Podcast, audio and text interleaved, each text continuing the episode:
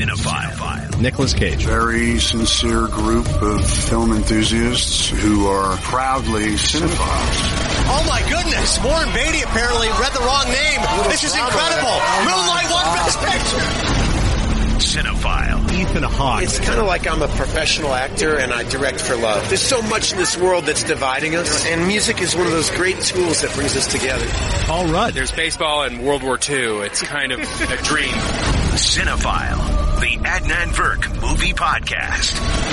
All right, yes. Why wasn't I still recording? That would have been gold. Could have run that as the open. All right, we are back here on Cinephile. This is literally 30 minutes after the Academy Awards ended. Producer Dan Stanzik made the trek from Palm Springs, California. He's hopefully going to get reimbursed the parking charges at the nearby theater that he parked at here at the Kodak Theater. Uh, we're in my hotel room here at the Loews.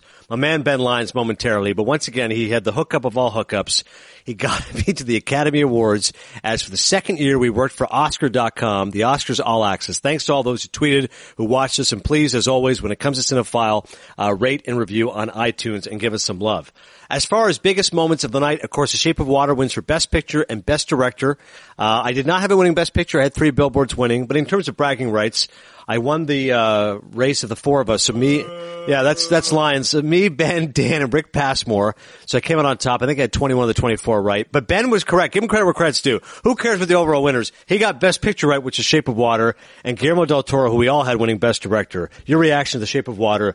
The Mute Woman and the Fishman is the best movie of the year. When Shape of Water was announced as the best picture winner, the first thing I thought of was Mike Golic.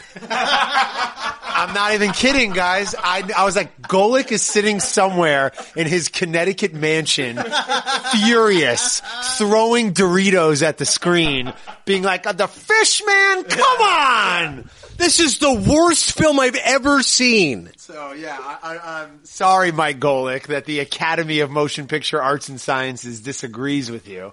Uh, but I was very happy to see Shape of Water, and I was very happy to be here back with you, Adnan, because uh, you're such a, a talented broadcaster that when we're doing live for 40 minutes with no commercials or no breaks, and you're able to kind of just spin and do what you do, it just adds so much to our broadcast. So it's awesome to have you back always give a gas bag an open mic and he will fill it up as much as he can.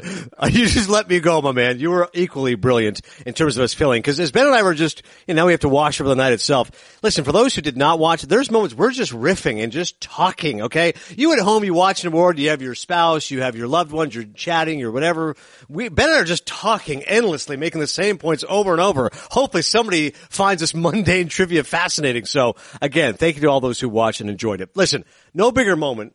Kobe Bryant won an Oscar, okay, for sports fans here. And Dan Stanzik, our producer, asked the question of the night. Go ahead, Dan. Yeah, so I'm in the interview room and they told us beforehand if there's someone you know you want to ask a question to, come up to the moderator and let her know that you want to be put on the list. So as soon as Kobe wins for Dear Basketball Best Animated Short, I run up to her and I say, I'd love to ask Kobe a question. I'm Dan Stanzik, ESPN Radio. She says, okay, fine. So I sit down. Kobe finally comes to the room and she's like, obviously there are a ton of people that want to ask questions. We will try to get to you. So it's, we're like six questions in. They're all fluff questions. Kobe visibly like shaking and nervous and like really excited. He said like the win was more, he was happier with this than any of the five championships. I don't know if I believe him or not, but thrilled to be there was great. So we're asking questions, we're asking questions, and they're calling on numbers for who's going to ask the next question. And I keep waiting. I'm number 24, conveniently enough. And finally, they're like, they, they get me in, in the queue. They're like, all right, in 24 hours, the next question. I have a microphone in my hand. Before I ask the question, the moderator says, I'm sorry, everyone. And I'm like, oh no, I'm not going to get to ask the question. And she says, I'm sorry, everyone, but we only, I'm being told we have short on time. We only have time for one more question. I'm like, yes, how lucky am I? Kobe, what's up? Dan Stanzik, ESPN Radio.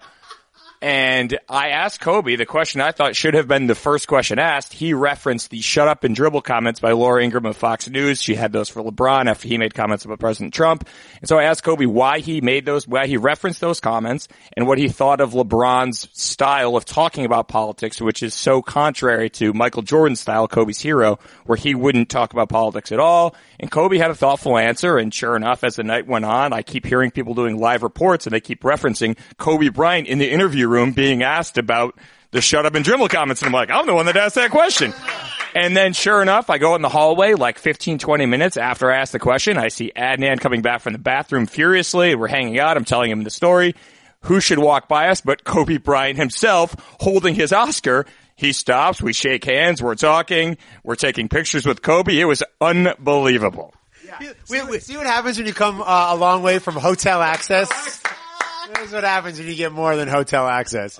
We literally, we see him and then Dan goes, cause there's, you know, the security is always tight. Woman's carrying Kobe around and Dan goes, ah, come on, get in there. So we just go, yo, Kobe. And Dan's right. He came on right away. Like, hey, dropped about six F-bombs in about 20 seconds. Just blank, yeah, blank, yeah. We're like, yeah, that's awesome, man. Can we, yeah, can we get a picture? Like, yeah, all right. So he was awesome, man. He was so pumped. He was so cool.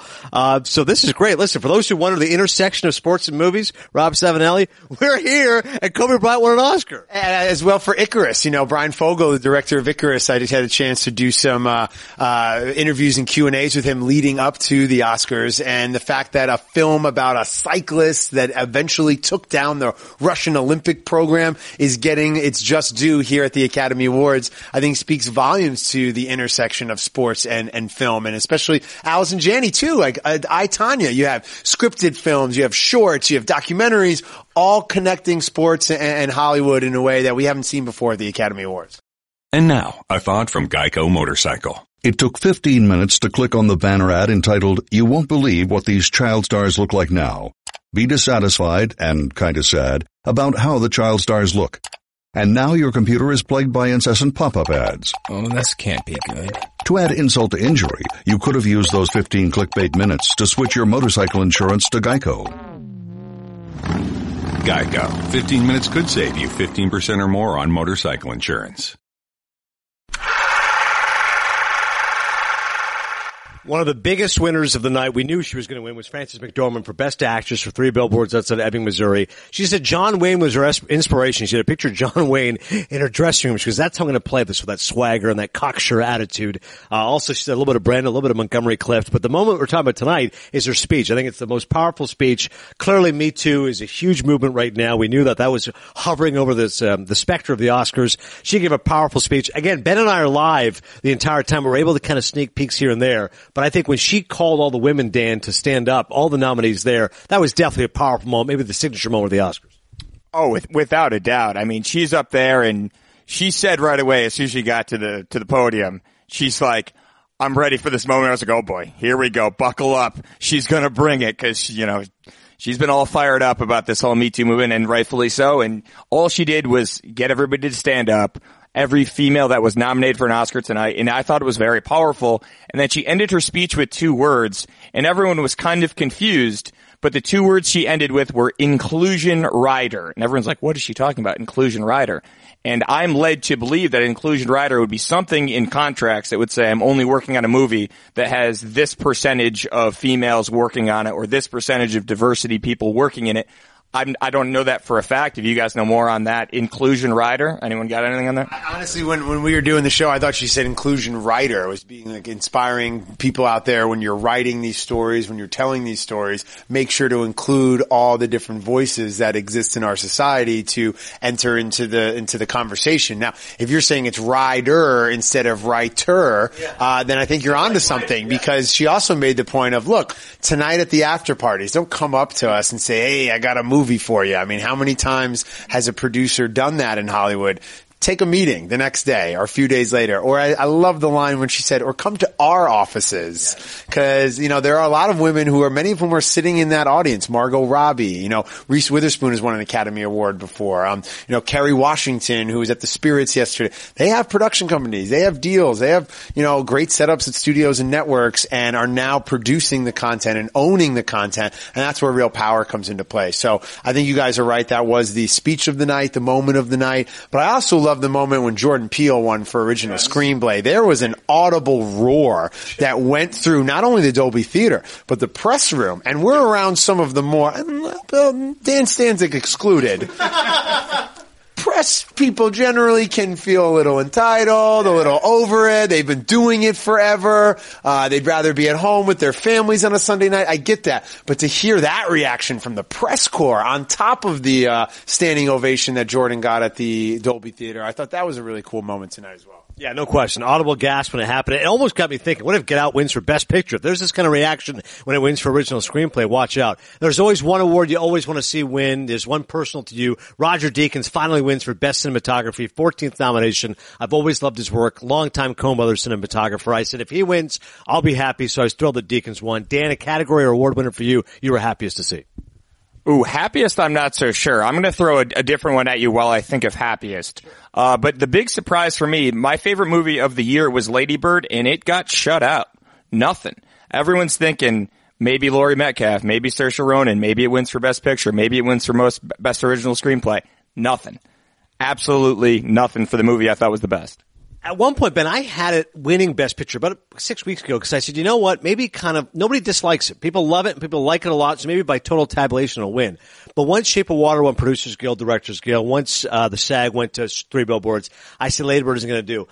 I think the Academy members thought it was a really good film. It was obviously well written, well acted, but felt a little slight. Shape of Water is a really weighty film. You know, it's about outsiders and alienation. Three Billboards is about race and the middle class and uh, police brutality, major themes. Do you think maybe that's what hurt Lady Bird? They go, it's a nice story, but it's just a mother and daughter. Yeah, let's let's not forget, guys, that a nomination for a first time director, a nomination for a small film that you know is about a, a coming of age story of a girl in Sacramento, like the fact that they're at the Oscar stage, that's a win. I mean, Willem Dafoe getting a nomination for the Florida Project has guys like you and me right now talking on a podcast about the Florida Project, and that's what the Oscars is. It's a platform platform for people to discover films. There are so many people across this country who saw Lady Bird, who would not have otherwise had a chance to see it or even wanted to go and see it unless the Oscars went and touched it. So I think that's a, a, a tremendous, I hate to say that the win is the nomination, yeah. but for Greta Gerwig, who has been a, a, talented indie filmmaker and indie darling for a long time now,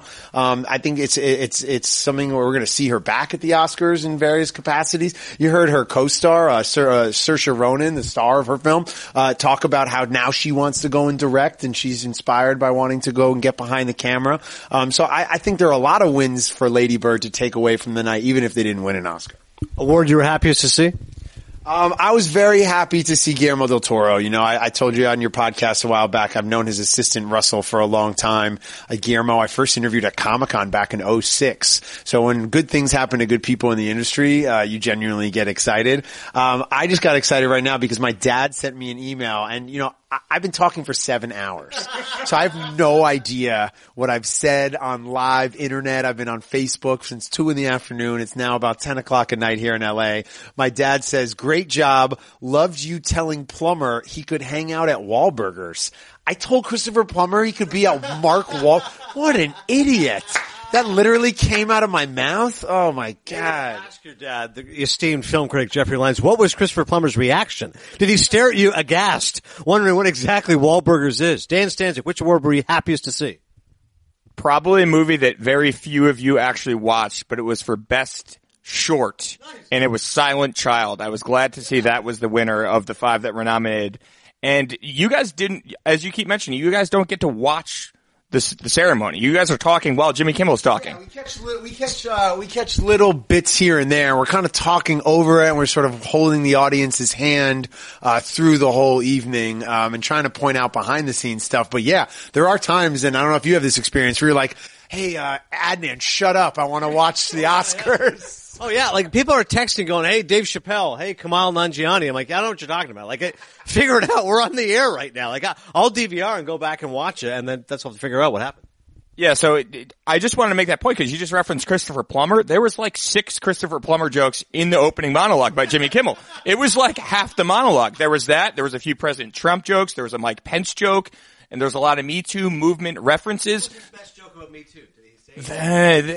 None of them were so direct, but um, he did reference the whole Mark Wahlberg, uh, Michelle Williams story that everyone knows from All the Money in the World. Um, but you guys should go back and watch because I'm sure on the interviews you're going to do in the next few days, people they're not only going to ask you what you thought about what won, they're like, "What do you think of Jimmy Kimmel?" And you're like, "Well, I'm talking during that." Well, that, that's actually one of the jokes I did see. He said, "Oh, Mark Wahlberg donated all five million dollars he made on the movie, and uh, Michelle Williams, what are you going to do with that eight bucks? Balls in balls in your court now."